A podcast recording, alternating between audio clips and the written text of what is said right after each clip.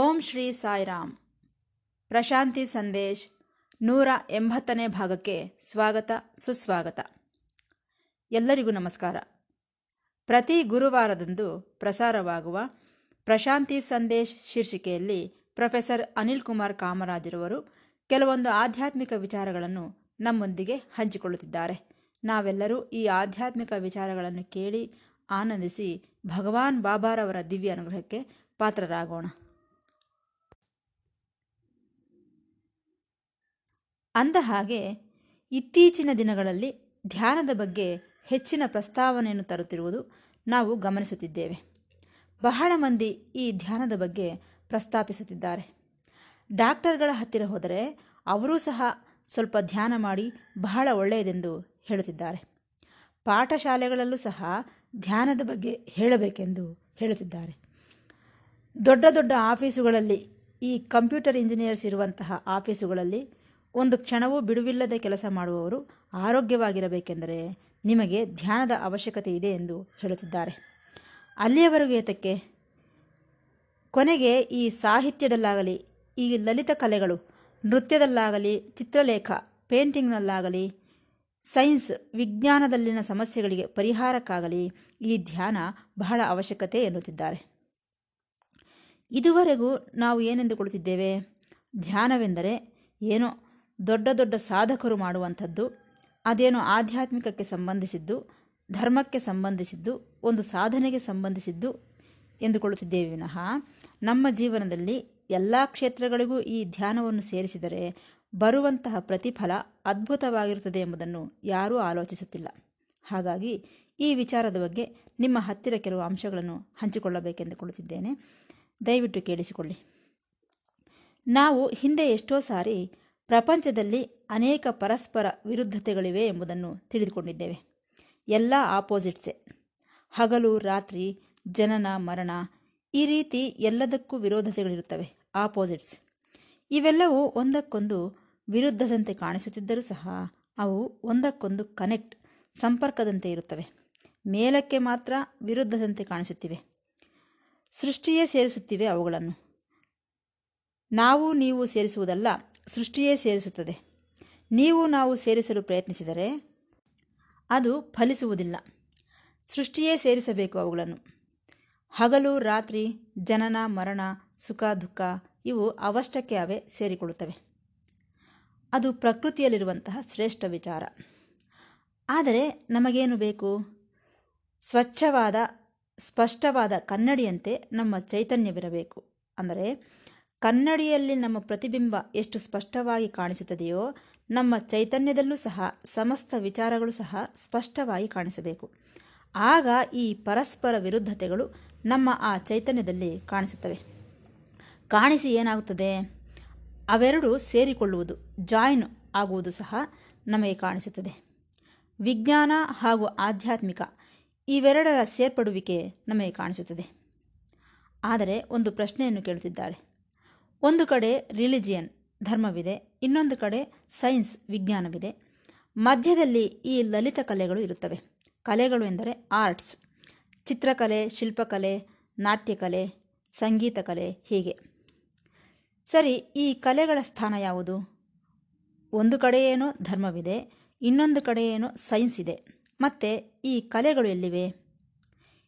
ಈ ಎರಡರ ಮಧ್ಯೆ ಇವೆ ಈ ಕಲೆಗಳು. ಆದ್ದರಿಂದ ಈ ಕಲೆಗಳು, ಆರ್ಟ್ಸ್ಗೆ ಒಂದು ಕಡೆ ಧರ್ಮ, ಇನ್ನೊಂದು ಕಡೆ ವಿಜ್ಞಾನವಿದೆ ಎಂಬ ವಿಚಾರವನ್ನು ನಾವು ನೆನಪಿಡಬೇಕು. ಆದ್ದರಿಂದಲೇ ಈ ಕಲೆಗಳಲ್ಲಿ ವಿಜ್ಞಾನ ಧೋರಣೆಯೂ ಸಹ ಕಾಣಿಸುತ್ತದೆ ನಮಗೆ. ಕೊನೆಗೆ ಎಲ್ಲಿಗೆ ಬಂದಿತೆಂದರೆ, ಈ ವಿಜ್ಞಾನಿಗಳು ಸಹ ಒಂದು ಒಳ್ಳೆಯ ಚಿತ್ರಕಲೆಯನ್ನು ನೋಡಿ ಆನಂದಿಸಬಲ್ಲ ಸ್ಥಿತಿಗೆ ಬಂದಿದೆ. ಅದೇ ರೀತಿ ಧರ್ಮ, ಪ್ರಾರ್ಥನೆ, ಧ್ಯಾನ ಮಾಡುವವನು ಸಹ ಅಷ್ಟೇ ಆನಂದವನ್ನು ಹೊಂದುತ್ತಿದ್ದಾನೆ. ಪ್ರತಿಯೊಬ್ಬರೂ ಸಹ ಅವರಿಗೆ ಅವರೇ ಆನಂದವನ್ನು ಹೊಂದುತ್ತಲೇ ಇದ್ದಾರೆ. ಅವರು ವಿಜ್ಞಾನಿಗಳಾಗಿರಬಹುದು, ಕಲಾಕಾರರಾಗಿರಬಹುದು, ಯಾರಾದರೂ ಸರಿ. ಸರಿ, ನೀವು ಆನಂದವನ್ನು ಹೊಂದಬಹುದು, ಆದರೆ ಅವರು ಆನಂದ ಪಡುವ ವಿಧಾನದಲ್ಲಿ ಬದಲಾವಣೆ ಇರುತ್ತದೆ. ಒಬ್ಬ ವಿಜ್ಞಾನಿ ಆನಂದ ಪಡುತ್ತಿದ್ದಾನೆ, ಆದರೆ ಆತನು ಆನಂದ ಪಡುವ ವಿಧಾನವೇ ಬೇರೆ. ಅದೇ ರೀತಿ ಕಲಾಕಾರನು ಆನಂದ ಪಡುತ್ತಿದ್ದಾನೆ, ಆತನು ಆನಂದ ಪಡುವ ವಿಧಾನವೇ ಬೇರೆ. ಆನಂದವಿರಬಹುದು, ಆದರೆ ಅವರ ವೈಖರಿ, ವಿಧಾನ, ಆಟಿಟ್ಯೂಡ್ ಅದು ಹೇಗಿದೆ ಎಂದು ನಾವು ಗಮನಿಸೋಣ. ಈ ದಿನ ಇದನ್ನು ಏನೆನ್ನುತ್ತಿದ್ದಾರೆಂದರೆ ಆಧುನಿಕ ಚಿತ್ರಲೇಖನ, ಮಾಡ್ರನ್ ಪೇಂಟಿಂಗ್ ಎನ್ನುತ್ತಿದ್ದಾರೆ. ಮಾಡ್ರನ್ ಆಧುನಿಕ, ಪೇಂಟಿಂಗ್ ಚಿತ್ರಲೇಖನ. ಮಾಡ್ರನ್ ಪೇಂಟಿಂಗ್ಸ್ ಎಂದು ಗೋಡೆಗಳ ಮೇಲೆ ಅಂಟಿಸುತ್ತಿರುತ್ತಾರೆ. ಇದು ಪಾಶ್ಚಾತ್ಯ ದೇಶಗಳಲ್ಲಿ ಹೆಚ್ಚಾಗಿ ಕಂಡುಬರುತ್ತದೆ. ಈ ಆಧುನಿಕ ಚಿತ್ರಕಲೆಗಳಲ್ಲಿ ನಮಗೆ ಹೆಚ್ಚಾಗಿ ವೈಜ್ಞಾನಿಕ ವಿಧಾನ, ವೈಜ್ಞಾನಿಕ ನೈಪುಣ್ಯತೆ ಕಾಣಿಸುತ್ತದೆ. ಯಾವಾಗ ಅದೆಲ್ಲ ವೈಜ್ಞಾನಿಕವಾಗಿದೆಯೋ ಇನ್ನು ಅದರಲ್ಲಿರುವ ಸೌಂದರ್ಯವೆಲ್ಲ ಹೋಗಿದೆ. ಈ ರೀತಿ ಕೇವಲ ವೈಜ್ಞಾನಿಕವಾಗಿ ಬರೆದಂತಹ ಚಿತ್ರಕಲೆ ನಮ್ಮನ್ನು ಭಗವಂತನ ಸನ್ನಿಧಿಯನ್ನು ಅನುಭವಿಸುವಂತೆ ಮಾಡಲಾರವು. ಭಗವಂತನನ್ನು ಫೀಲಾಗುವುದಿಲ್ಲ ವೈಜ್ಞಾನಿಕವಾಗಿ ಮಾಡುವುದರಿಂದ. ಏಕೆ? ಅದೆಲ್ಲ ಕೇವಲ ಮನಸ್ಸಿನಿಂದ ಬಂದದ್ದೇ. ಈ ಮನಸ್ಸಿನಿಂದ ಬಂದಿರುವುದರಿಂದಾಗಿ ಈ ಪಾಶ್ಚಾತ್ಯ ಆಧುನಿಕ ಚಿತ್ರಕಲೆ ಏನೋ ಒಂದು ರೀತಿ ಇರುತ್ತದೆ ವಿನಃ ನಮ್ಮೊಳಗೆ ತುಂಬಿ ಹರಿಯುವಂತಹ ಆನಂದವನ್ನುಂಟು ಮಾಡುವುದಿಲ್ಲ. ಕಾರಣ ಅದು ಮನಸ್ಸಿನಿಂದ ಬಂದದ್ದು. ಮತ್ತೊಂದು ವಿಚಾರವನ್ನು ನಿಮ್ಮ ದೃಷ್ಟಿಗೆ ತರುತ್ತೇನೆ. ಝೆನ್ ಮಾಸ್ಟರ್ಸ್, ಝೆನ್ ಮಾಸ್ಟರ್ಸ್ ಎನ್ನುತ್ತಾರೆ. ಈ ಬೌದ್ಧ ಧರ್ಮಕ್ಕೆ ಸಂಬಂಧಿಸಿದ ಗುರುಗಳನ್ನು ಝೆನ್ ಮಾಸ್ಟರ್ಸ್ ಎನ್ನುತ್ತಾರೆ. ಇವರೆಲ್ಲ ಬಹಳ ಉತ್ತಮರು. ಬೌದ್ಧ ಧರ್ಮಕ್ಕೆ ಹತ್ತಿರವಾಗಿರುತ್ತಾರೆ. ಪೂರ್ತಿಯಾಗಿ ಬೌದ್ಧರಲ್ಲ, ಬೌದ್ಧ ಧರ್ಮಕ್ಕೆ ಸ್ವಲ್ಪ ಹತ್ತಿರದಲ್ಲಿರುತ್ತಾರಷ್ಟೇ ಈ ಝೆನ್ ಮಾಸ್ಟರ್ಸ್. ಇವರು ಸಹ ಈ ಚಿತ್ರಲೇಖನದಲ್ಲಿ ಪರಿಣಿತರೇ. ಆದರೆ ಇವರ ಪೇಂಟಿಂಗ್ಸ್ ನೋಡಿದರೆ ನಾವೇನೋ ಮೇಲಿನ ಮಟ್ಟಕ್ಕೆ ಹೋದಂತೆ, ಏನೋ ಊಹಾಲೋಕದಲ್ಲಿ ತೇಲಾಡಿದಂತಿರುತ್ತದೆ. ಏನೋ ಒಂದು ರೀತಿಯ ಸೂಕ್ಷ್ಮತೆಯ ಆನಂದವನ್ನು ಅನುಭವಿಸಿದಂತಿರುತ್ತದೆ. ಒಂದೊಂದು ಸಾರಿ ಅವರ ಲೇಖನಗಳನ್ನು ನೋಡಿ ಡ್ಯಾನ್ಸ್ ಮಾಡೋಣ, ಹಾಡು ಹಾಡೋಣ, ಫ್ಲೂಟ್ ವೇಣುನಾದದಿಂದ ನಾವು ಆನಂದಿಸೋಣವೆನಿಸುತ್ತಿರುತ್ತದೆ. ಈ ಝೆನ್ ಮಾಸ್ಟರ್ಸ್ನ ಚಿತ್ರಕಲೆ ಅಷ್ಟು ಆಕರ್ಷಣೆಯಿಂದ ಕೂಡಿರುತ್ತವೆ. ಏತಕ್ಕಾಗಿ ಈ ಚಿತ್ರಕಲೆಗಳಿಗೆ ಅಷ್ಟೊಂದು ವೈಭವ ಬಂದಿತೆಂದರೆ ಅವರು ಧರ್ಮಪರವಾದ, ಆಧ್ಯಾತ್ಮಿಕ ಪರವಾದ ವಿಧಾನದಲ್ಲಿ ಚಿತ್ರಗಳನ್ನು ಬರೆದಿರುತ್ತಾರೆ. ಅವರು ಪಾಶ್ಚಾತ್ಯ ದೇಶದವರದೇನೋ ವೈಜ್ಞಾನಿಕ ಪರಿಜ್ಞಾನ, ಈ ಝೆನ್ ಮಾಸ್ಟರ್ಸ್ದೇನೋ ಆಧ್ಯಾತ್ಮಿಕ ಪರಿಜ್ಞಾನ. ಇದು ನಮಗೆ ಸ್ಪಷ್ಟವಾಗಿ ಕಾಣಿಸುತ್ತದೆ. ಕೆಲವು ಪ್ರಖ್ಯಾತರಾದಂತಹ ಕಲಾಕಾರರಿದ್ದಾರೆ ಈ ಚಿತ್ರಕಲೆಗಳಲ್ಲಿ, ಮೇಧಾವಿಗಳು. ಅವರಲ್ಲಿ ಇಬ್ಬರ ಹೆಸರುಗಳನ್ನು ಹೇಳುತ್ತೇನೆ. ಒಬ್ಬರ ಹೆಸರು ಪಿಕಾಸೊ, ಎರಡನೆಯವರ ಹೆಸರು ಡಾಲಿ. ಇವರಿಬ್ಬರೂ ಸಹ ಸುಪ್ರಸಿದ್ಧ ಚಿತ್ರಕಾರರು. ಆದರೆ ಇದೆಲ್ಲ ವೈಜ್ಞಾನಿಕ ಧೋರಣೆಯನ್ನು ಹೊಂದಿರುವಂಥದ್ದು.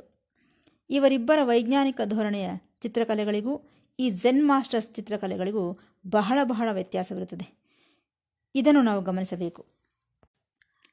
ನಾನೇನೋ ಪೇಂಟಿಂಗ್ ಮಾಡುತ್ತಿದ್ದಾಗ ಆನಂದದಿಂದ ಇದ್ದೇನೆ, ಪದ್ಯವನ್ನು ಬರೆಯುವಾಗ ಆನಂದದಿಂದ ಇದ್ದೇನೆ, ವೈಜ್ಞಾನಿಕ ಸಮಸ್ಯೆಯನ್ನು ಪರಿಹರಿಸುತ್ತಿರುವಾಗ ಆನಂದದಿಂದ ಇದೆ ನನಗೆ ಎಂದು ನೀನು ಹೇಳಬಹುದು. ಆದರೆ ನಿನ್ನ ವಿಧಾನದಲ್ಲಿ ವ್ಯತ್ಯಾಸವಿದೆ. ಮನಸ್ಸಿನ ಸ್ಥಾಯಿಯಲ್ಲಿ ಬರೆದಂತಹವುಗಳೆಲ್ಲ ಹೀಗೇ ಇರುತ್ತವೆ. ವೈಜ್ಞಾನಿಕ ಸಮಸ್ಯೆಗಳೆಲ್ಲ ಮನಸ್ಸೇ. ಈಗ ಒಂದು ಪದ್ಯವನ್ನು ಬರೆದೆ ಎಂದುಕೊಳ್ಳಿ. ಅದರಲ್ಲಿ ನನ್ನ ವೈಜ್ಞಾನಿಕ ವಿಧಾನ, ಧೋರಣೆ ಹೆಚ್ಚಾಗಿದ್ದರೆ ಅದು ಕೇವಲ ಲಾಜಿಕ್, ತರ್ಕ, ವಾದಗಳಿಗೆ ನಿಲ್ಲುತ್ತದೆ ವಿನಃ ಅದರೊಳಗೆ ಸೌಂದರ್ಯವಿರುವುದಿಲ್ಲ.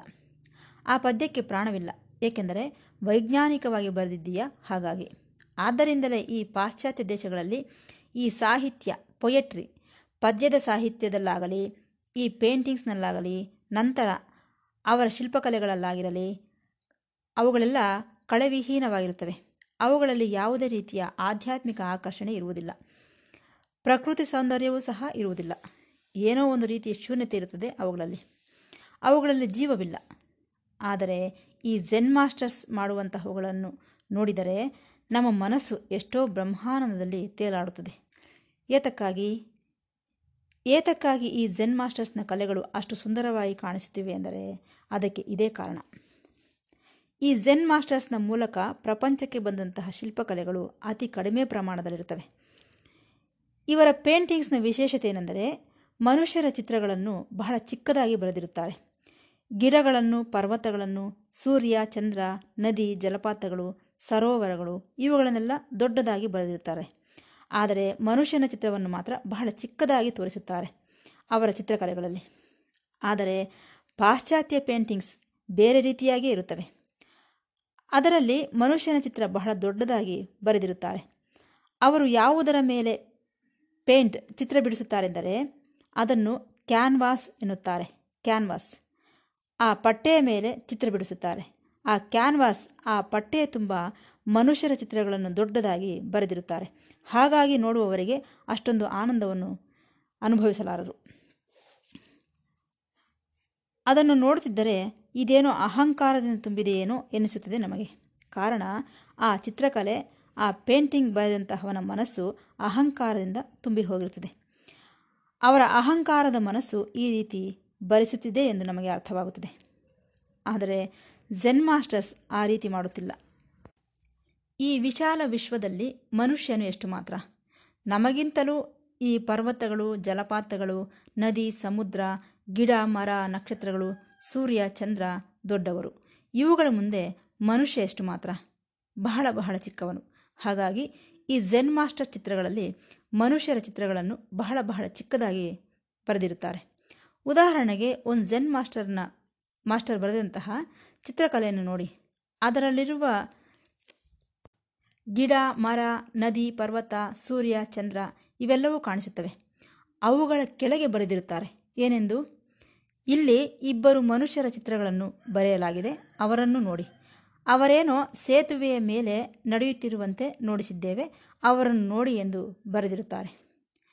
ಇದು ಅಹಂಕಾರವಿಲ್ಲದವರು ಮಾಡುವಂತಹ ಕೆಲಸ. ಮತ್ತೊಂದು ವಿಚಾರವಿದೆ.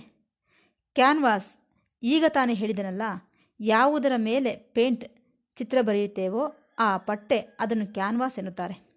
ಈ ಪಾಶ್ಚಾತ್ಯರು ಏನು ಮಾಡುತ್ತಾರೆ, ಈ ಕ್ಯಾನ್ವಾಸ್ ಪಟ್ಟೆಯ ತುಂಬ ಅವರ ಚಿತ್ರಕಲೆ ಇರುತ್ತದೆ. ಆದರೆ ಈ ಝೆನ್ ಮಾಸ್ಟರ್ಸ್ ಹಾಗೆ ಮಾಡುವುದಿಲ್ಲ. ಈ ಕ್ಯಾನ್ವಾಸ್ ಪಟ್ಟೆ ಎಷ್ಟೇ ದೊಡ್ಡದಾಗಿರಲಿ, ಎಲ್ಲೋ ಒಂದು ಮೂಲೆಯಲ್ಲಿ ಒಂದು ಚಿಕ್ಕ ಚಿತ್ರವನ್ನು ಬರೆದಿರುತ್ತಾರೆ. ನೋಡುವವರಿಗೆ ಇದೇನು ಇಷ್ಟು ದೊಡ್ಡ ಪಟ್ಟೆಯಲ್ಲಿ ಇಷ್ಟು ಚಿಕ್ಕ ಚಿತ್ರವನ್ನು ಬರೆದಿದ್ದಾನೆ, ಉಳಿದ ಜಾಗವೆಲ್ಲ ವ್ಯರ್ಥವಾಗುವುದಿಲ್ಲವೇ ಎಂದು ಅನಿಸುತ್ತದೆ. ಇಷ್ಟು ಚಿಕ್ಕ ಚಿತ್ರಕಲೆಗೆ ಅಷ್ಟು ದೊಡ್ಡ ಕ್ಯಾನ್ವಾಸ್ ಪಟ್ಟೆಯನ್ನು ಬಳಸಬೇಕೇ ಎನ್ನಿಸುತ್ತದೆ. ಆದರೆ ಝೆನ್ ಮಾಸ್ಟರ್ಸ್ ಏನೆಂದು ಹೇಳುತ್ತಿದ್ದಾರೆ, ಇಡೀ ಸೃಷ್ಟಿಯಲ್ಲೆಲ್ಲ ಹೆಚ್ಚಾಗಿ ಶೂನ್ಯವೇ ಕಾಣಿಸುತ್ತಿದೆ, ನೀವು ಗಮನಿಸಿದ್ದೀರೋ ಇಲ್ಲವೋ. ಆಕಾಶವೆಲ್ಲ ಶೂನ್ಯವೇ. ವಿಶಾಲವಾದ ಆಕಾಶ, ಅನಂತವಾದ ಆಕಾಶ, ಅದನ್ನು ಬಿಡಲು ಸಾಧ್ಯವೇ? ಅಂತಹ ವಿಶಾಲವಾದ ಆಕಾಶವನ್ನು ಬಿಟ್ಟು ಈ ಕ್ಯಾನ್ವಾಸ್ ಪಟ್ಟೆಯ ತುಂಬ ನಾನು ಪೇಂಟಿಂಗ್ ಮಾಡಿದರೆ ಆಕಾಶವನ್ನು ಬಿಟ್ಟು ಬಿಟ್ಟಂತಲ್ಲವೇ, ಅದು ಅಸಂಪೂರ್ಣವಾಗುವುದಿಲ್ಲವೇ ಎನ್ನುತ್ತಾರೆ ಈ ಝೆನ್ ಮಾಸ್ಟರ್ಸ್. ಆದ್ದರಿಂದ ಇತ್ತೀಚಿನ ದಿನಗಳಲ್ಲಿ ವಿಧಾನ, ಧೋರಣೆಗಳು ಬದಲಾಗುತ್ತಿವೆ. ಪಾಶ್ಚಾತ್ಯರು ಸಹ ಈ ಶೂನ್ಯತೆಯನ್ನು ಗುರುತಿಸಿದ್ದಾರೆ. ಆಕಾಶದಲ್ಲಿರುವ ಶೂನ್ಯತೆಯನ್ನು ಗುರುತಿಸಿ, ಭೂಮಿ ಬಹಳ ಚಿಕ್ಕದು, ಭೂಮಿಗಿಂತಲೂ ಚಿಕ್ಕದು ಮಾನವ ಜಾತಿ, ಈ ಶೂನ್ಯವಿದೆಯಲ್ಲ ಆಕಾಶ, ಅದು ಜಾಸ್ತಿ ಇದೆ, ಇದೇ ಸತ್ಯ ಎಂದು ಪಾಶ್ಚಾತ್ಯ ಚಿತ್ರಕಲಾಕಾರರು ಸಹ ನಂಬುತ್ತಿದ್ದಾರೆ ಇವತ್ತಿನ ದಿನಗಳಲ್ಲಿ. ಈ ಝೆನ್ ಮಾಸ್ಟರ್ಸ್ ಮೊದಲಿನಿಂದಲೂ ಈ ಪಾಶ್ಚಾತ್ಯ ಧೋರಣೆ, ವಿಧಾನವನ್ನು ಅನುಸರಿಸಲಿಲ್ಲ. ಪಾಶ್ಚಾತ್ಯ ಚಿತ್ರಕಲಾಕಾರರಲ್ಲಿ ಒಂದು ವಿಶೇಷತೆ ಇದೆ. ಒಂದು ಸಾರಿ ಚಿತ್ರ ಬರೆದ ನಂತರ ಮತ್ತೆ ಇನ್ನೊಂದು ಸಾರಿ ಅದಕ್ಕೆ ಕೋಟಿಂಗ್ ಮಾಡುತ್ತಾರೆ. ಏಕೆ? ಇದುವರೆಗೂ ಬರೆದಿರುವುದಕ್ಕಿಂತಲೂ ಅದು ಇನ್ನೂ ಚೆನ್ನಾಗಿ ಕಾಣಿಸಬೇಕೆಂದು. ಸರಿ, ಅಷ್ಟಕ್ಕೆ ನಿಲ್ಲುತ್ತಾರೆಯೇ?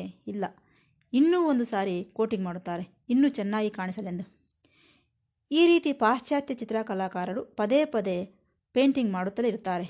ಆದರೆ ಈ ಝೆನ್ ಮಾಸ್ಟರ್ಸ್ ಹಾಗಲ್ಲ. ಅವರು ರೈಸ್ ಪೇಪರ್, ಈ ಅಕ್ಕಿಯಿಂದ ಮಾಡಿದಂತಹ ಪೇಪರ್, ಅದು ಬಹಳ ತೆಳುವಾಗಿರುತ್ತದೆ.